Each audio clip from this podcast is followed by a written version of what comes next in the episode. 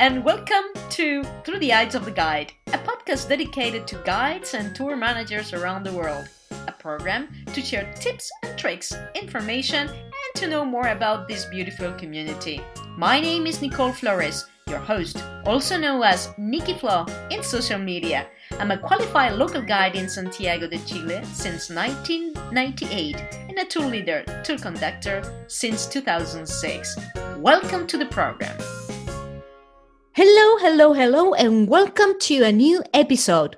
Before we start, I want to mention that in a few days I'm planning to do uh, some podcast episodes in French to our Francophones listeners. So if you want to participate, please contact the Facebook page of Through the Eyes of the Guides under the same name. Today, we are going to Kyoto in Japan to meet Koko Ijuin. She works as a local guide since 2006 and works with private groups mainly in Kyoto and surroundings. Today, she runs a company that organizes private tours in Kyoto, Tokyo, Hiroshima, and Kanazawa.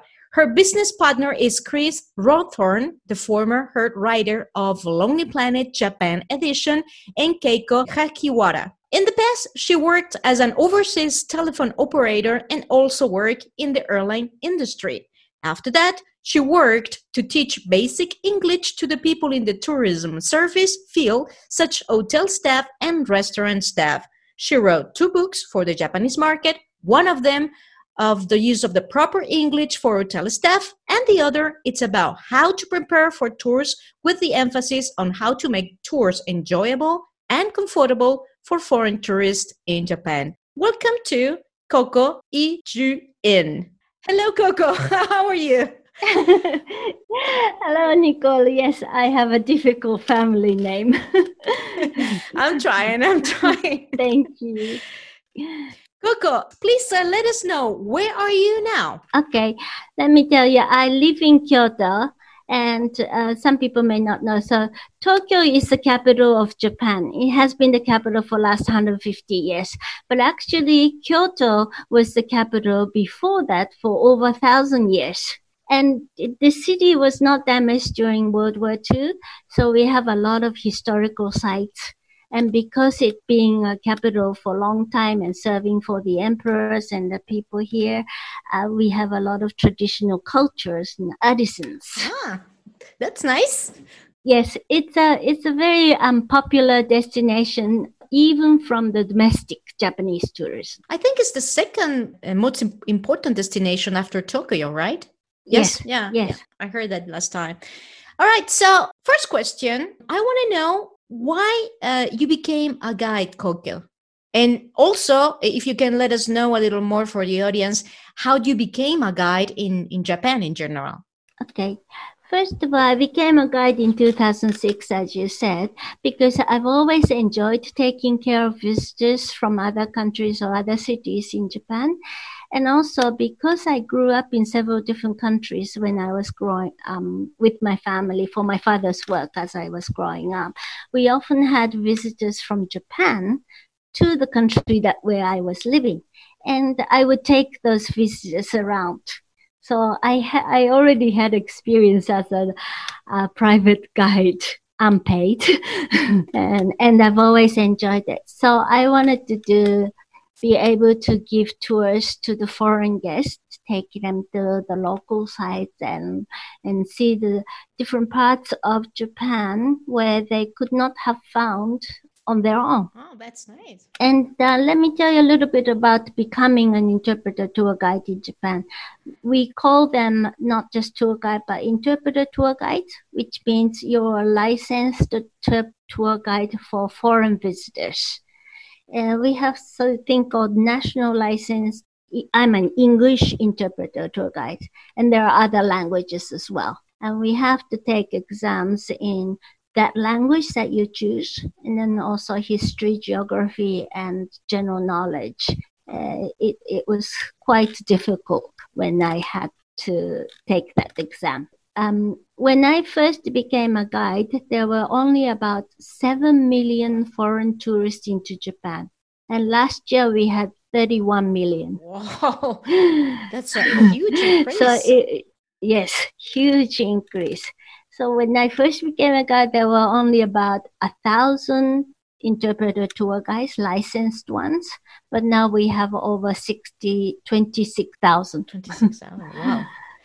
Yes. So go ahead. You study that in the university. There is an special institution, or there is a school for guides. How it uh, works? At that time, there was no such um, department in university or colleges. So we went to a special school mm-hmm. just to study, intense study. However, a lot of people are also studying at home, and uh, you know, we have so many books about the interpreter tour guide exams every year. So you can study at home. But for me, it was easier to go to a school and learn with other people. That was fun. So right now we have another kind of interpreter license that is called regional license to interpreter tour guides. And those people are only licensed to guide paid uh, within the uh, area that they went for the exam. Oh, okay.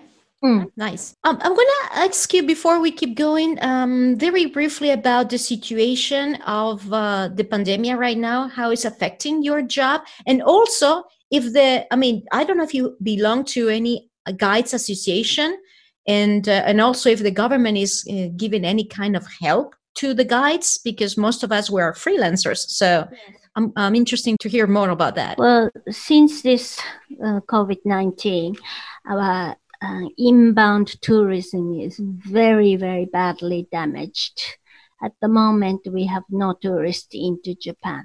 So a lot of um, inbound travel agents is changing the business for domestic tourists. and um, as a guide myself, uh, really we don't have any work, any tours. So a lot of my guide friends are putting this time on studying about Japan so that they could be able to explain more about Japan. Um. Right now, as of now, we have about 80,000 confirmed cases COVID-19. And unfortunately, we have lost 1,500 lives. Mm-hmm. But people are still, the, the number sounds very low, but it's very serious in Japan. People take it very seriously. Uh, we still wear masks, try to keep the safe distance, and avoid dining in big groups. Um, recently, the shows and movie theaters reopened with with uh, extreme safety me- measures, of course, like blocking the seats so that only like half of the audience allowed in and uh, recently the Tokyo people are allowed to travel to, uh, not allowed to, I should say. Um, they, it's okay for Tokyo people to travel within domestic areas. But before that, the governor of Tokyo kind of uh, discouraged everybody to go out of Tokyo and spread the COVID. And is the government giving any help to the guides? Mm.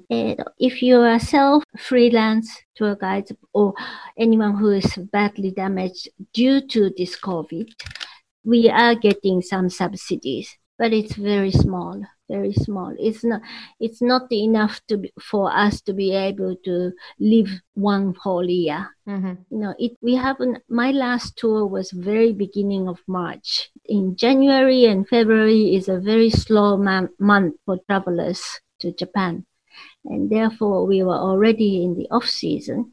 And since then, we, we haven't had any, and it's unlikely that we're going to have any next month either it's the world situation yeah it is everywhere the same so yeah yes, yes. all right uh, Koko, let's go to your your work. I mean, the places that you visit when you do tours. What kind of tours you do? What kind of uh, okay. tours you had? Okay. Um, our organization, Chris Rowthorn Tours, we are only giving private tours and basically walking tours. Really? Oh, nice. Yes, in each city. So you, we use uh, public transport just like any Japanese would.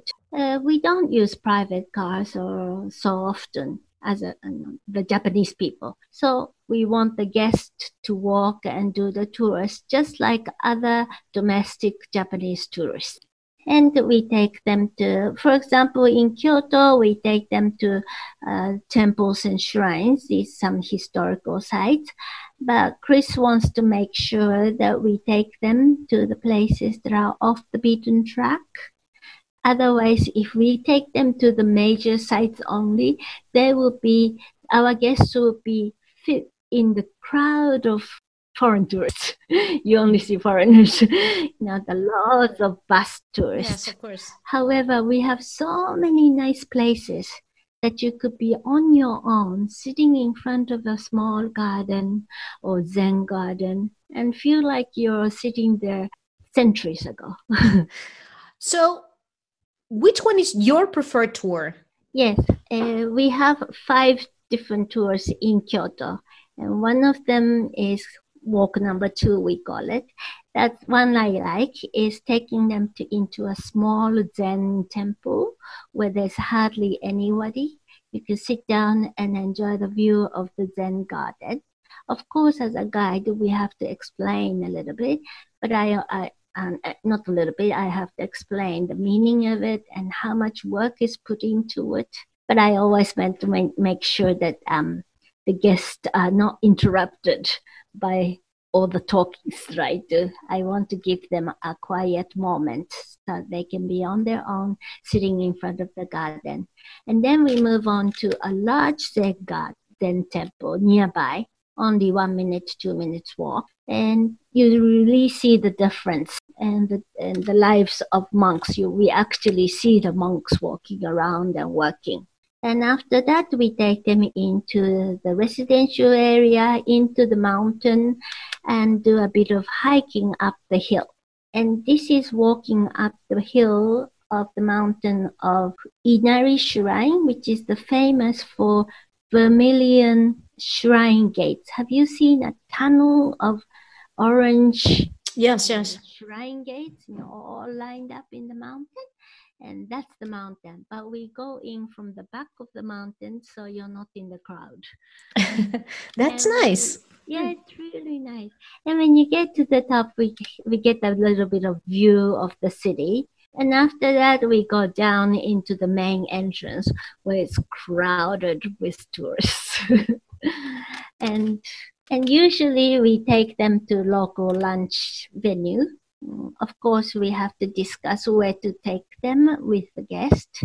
Uh, it's a totally a private tour, so we make sure that they get to eat what they want to eat or want to try. So at the best place. if I take the tour with you and I tell you, okay, take me to, you know, uh, surprise me with the the number one dish from your destination, what will be that? Okay. Of course, I have to ask the guests to what they have already had in Tokyo before coming into Kyoto. But the, if it's the ramen noodle, you know, the famous one, uh, I would take them to the local ramen noodle restaurant where it's famous for being really good and it li- it's often in a queue, but I know the best time to go. and if it is um, a small, uh, how do you say, typical home home dishes. Let's say if I'm eating lunch with my mother at home, we'll have small dishes of vegetable, fish, meat, rice, and miso soup, you know, bits of all that. That's a typical Japanese meal, the variety. And there are restaurants that serves like that. So I want to make sure they get the local experience. Koko, um, what is the number one thing you care when you are taking people in those tours? What is the number one thing you care when you are guiding mm. as a as just a guide? Yeah. Uh, of course, the safety, you know, comes same with any other guide in all over the world. Safety and fun and comfortable is most important. But it's a private group, so I want to make sure that the guests are comfortable and fun to be with me for whole day or half day or whole day or sometimes couple of days together. And in order to do so, I cannot be talking too long and giving lectures about each temples and religions and that. I got to make stories, make it into stories and easier to understand from a foreign view. Mm-hmm. You know, there are a lot of things in Japan we take it for granted and we don't realize that that is very different from the countries that my guests are from. So I have to notice that and explain. Do you have an example of it? Yeah, for example, yeah, people are not talking so much on the trains and subways, even though it's really, really crowded. You know, it, it's quite quiet, even in Tokyo. I mean, it doesn't get too crowded in Kyoto, but in Tokyo, even if it's really crowded, there's hardly anybody talking. And I, I'm so happy that you mentioned it because when I was in Tokyo, I was so shocked that I enter. I mean, in my country, you enter uh, the subway and everybody's on the phone talking or talking to the person next door. Um, and uh, in in Tokyo, it was surprised, so surprised that people was making lines like respecting everybody, making a line to get in the subway, and then when you get inside of the subway um, on the train, I mean, uh, nobody speaks and everybody's respectful and nobody it's on the phone or talking aloud. It's so different of most of the countries. so I'm so happy that you mentioned it. Yes. One thing is we learn from young age, from kindergartens, we learn to behave properly in public because we don't want to be in shame. Shame is very important. Oh in Japan. People care about how you are looked at, how you are talked about. And so in public, we try to uh, behave well. That is not to bother other people. It's very important phrase that we use, not to bother other people. Not to bother other people. Okay. Mm, yes. And another thing is not talking too loud and all this. This is because Japan, we from long time ago we lived in wooden buildings right? And all the houses are all connected close to each other. So even on the street at night in the residential area we talk quietly make sure that people who have windows open nowadays uh, don't feel that there's somebody making noise outside. Mm. and that's quite common you know? yeah. Uh, yes. Um, it has a geographical reason actually that Japan was co- is covered by mountain. Uh, most of the over seventy percent is covered by mountain, and we live in the very uh, limited flat areas together. Mm. Yeah. Let me ask you something. Uh, mm. If I ask you, okay, uh, for somebody going to Japan for the first time, what is the things they cannot miss on their luggage? What uh, is something that I'm not going to be sorry if I don't put it in my luggage my first time going to Japan? I would say uh, make sure you have your sh- comfortable shoes to walk in, especially if you have large feet, because Japanese shoe size is much smaller. You know, woman who has men's size in Japan has really hard time finding the woman's shoes in Japan. Next, the most important is socks. yes. Socks, make sure you have clean socks, not socks with holes, because there are so many places that you have to take off your shoes to go inside the house. And at that time, it's not very polite to walk in bare feet in such places. We have to wear socks, clean socks. So, um, you know, you're invited for dinner with the to, with Japanese people, and you never expect to take your shoes off, but you do. You have there's places that you really have to take your shoes off uh-huh. to go into the restaurants. In some restaurants, so, you do. Nice. Yeah. Yes, yes, some restaurants, especially in traditional cities like Kyoto, Kanazawa, Hiroshima, where we have, still have the old buildings. Yes um, very often we have to take our shoes off. Well, it, it's really, really a good recommendation because I, I remember that some of our guests uh, were shocked with that too. So yeah, that's that, that's a great. Always, uh, uh, hopefully, new shoes, and uh, and the other thing is about the size of the shoes. That it's that is a yes. key thing. I mean, yes. it's like don't expect to get yes. your hiking shoes in Japan because sizes are not matching yours. Usually, the Western side. If you have 30 uh, woman's size shoe size up to about 37 at, at largest. yes. Okay. So, um, Koko, can you tell us a little more about uh, the blog? Uh, there is a blog that you you have that is called Inside Kyoto. So, can you tell us a little more about that? In fact, my business partner Chris Rowthorn has this blog called www.insidekyoto, like mm-hmm. Outside inside, insidekyoto.com. And from there, you can go and see other uh, city blogs also.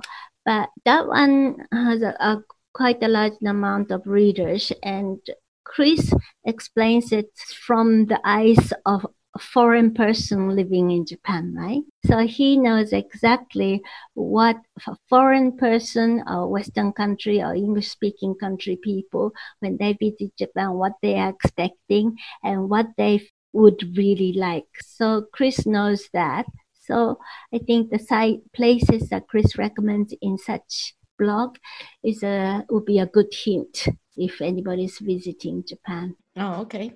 And uh, I know that you are training guides too. Mm. And uh, I'm wondering if I ask you, what is the number one thing for you? It's the most important to teach new guides before they get in the market. What is the, the most important, or maybe two, I don't know, mm. that you teach them? My students at these lectures, they're often shocked to hear when I say do not use any Japanese pronouns when they explain.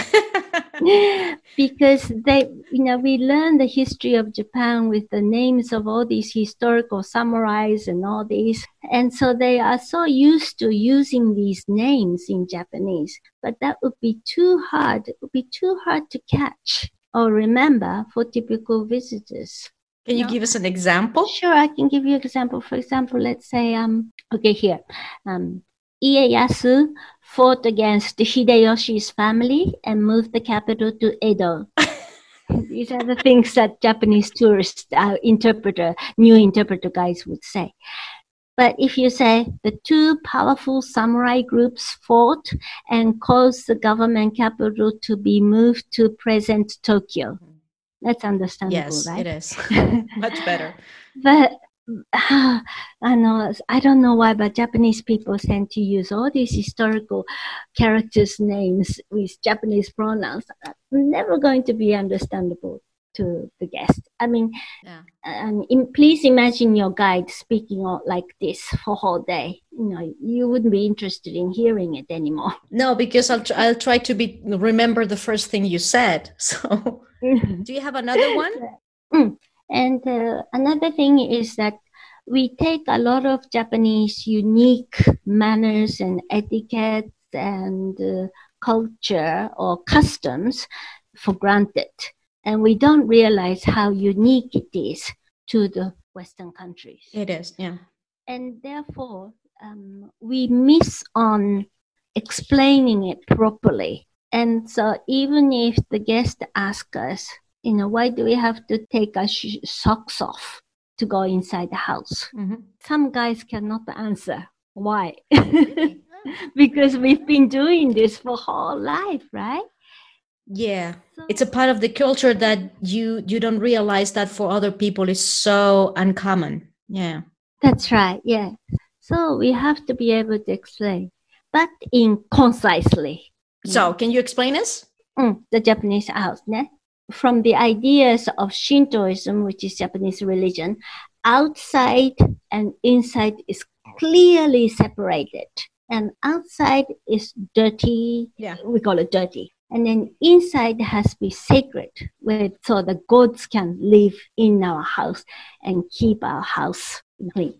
But this this is the origin. Yes. But of course, no Japanese people are thinking that way yes. when we take our shoes off. Of course. So there there's the origin, and then there's a custom, no, usual routines. Beautiful. Yeah, beautiful. That's very nice. Uh, Koko?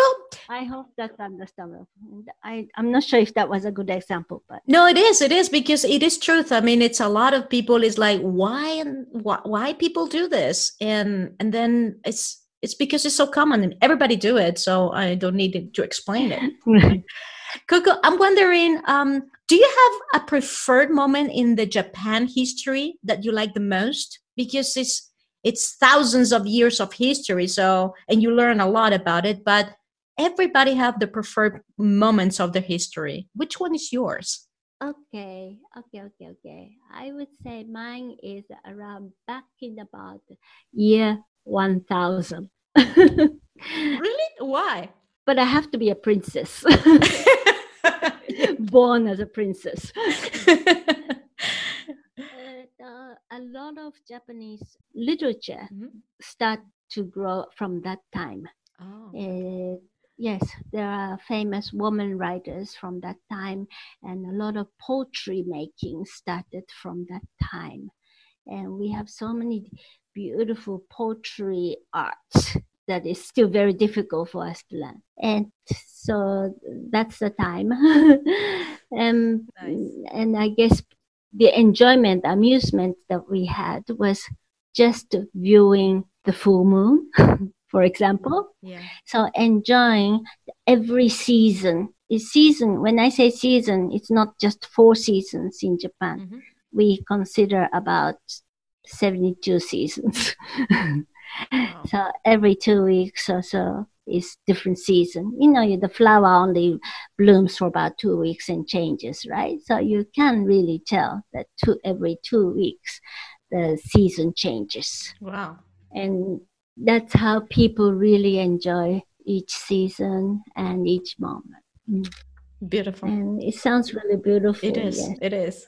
We only know about the, the lives of princess and prince from the literature because people were, uh, ordinary people were illiterate at that time. Mm. And which one is your preferred place in the entire Japan? Ah, I have to say Kyoto. Kyoto, is nice. I really, really like Kyoto. Luckily, Kyoto has, as I said, a lot of historical sites, mm-hmm.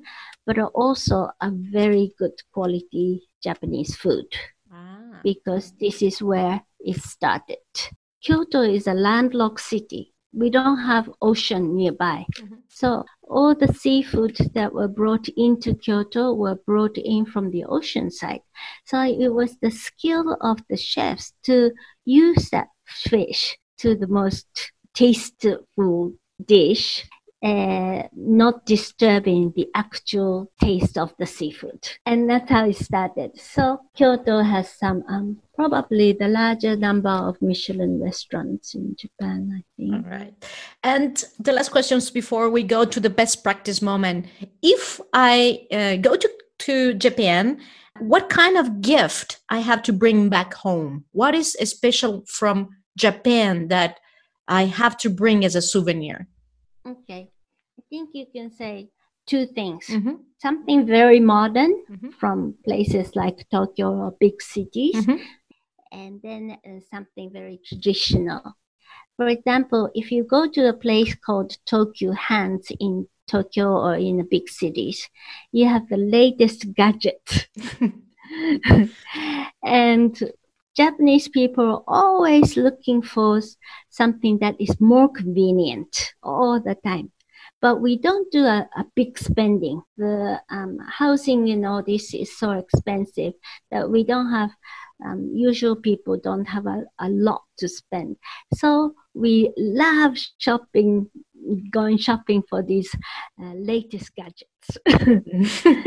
okay. And then next is probably something to, from the traditional artisans' work there are wooden works and bamboo works and all this, but uh, these tend to be slightly more expensive, mm-hmm. but it's a lifetime use. Even something like um, kitchen knives that you can buy in Kyoto, I mean, it's a lifetime. You, know, you can use a lifetime. They will fix it for you also. Or, or the um, lacquerware if you buy a, a beautiful lacquerware ball and please use it every day and the color changes the red lacquer changes daily but it has the patina, you can really enjoy the patina, the changes of color as you use more and more. And that can be passed down to generations. I still have lacquerware from my grandmother. Oh, wow.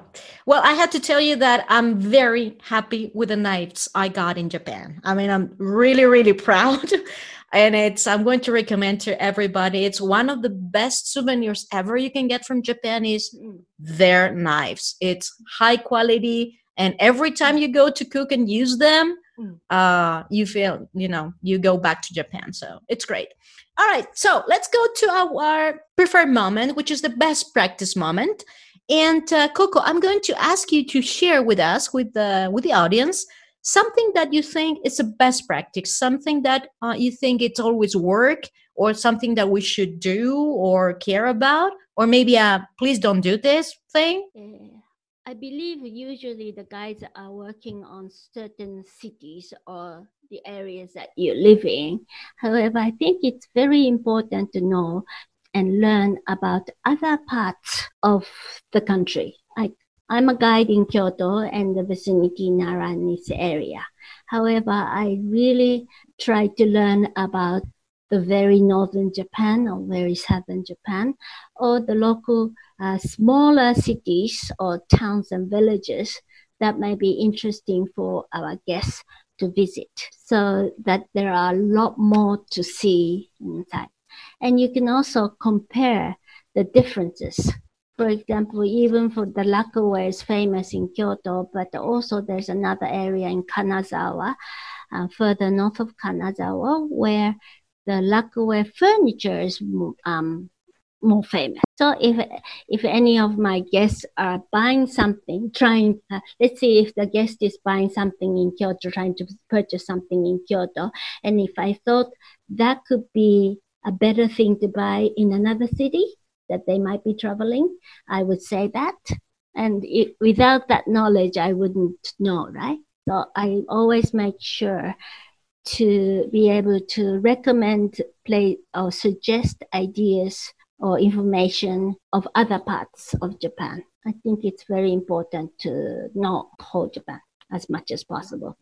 And next, um, and my ultimate goal is to make sure that guests um, feel that they want to return to Japan and this one time trip wasn't enough and that there's so much more um, to see in Japan. So the information that I learned about other parts of Japan is also used here so that I can explain about other parts of Japan.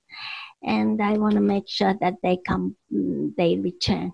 And it's true that a lot of my guests are returning, the, the, the repeaters. Yes some of them come every three four years lovely thank you thank you Koko. Thank you for this uh, was was wonderful.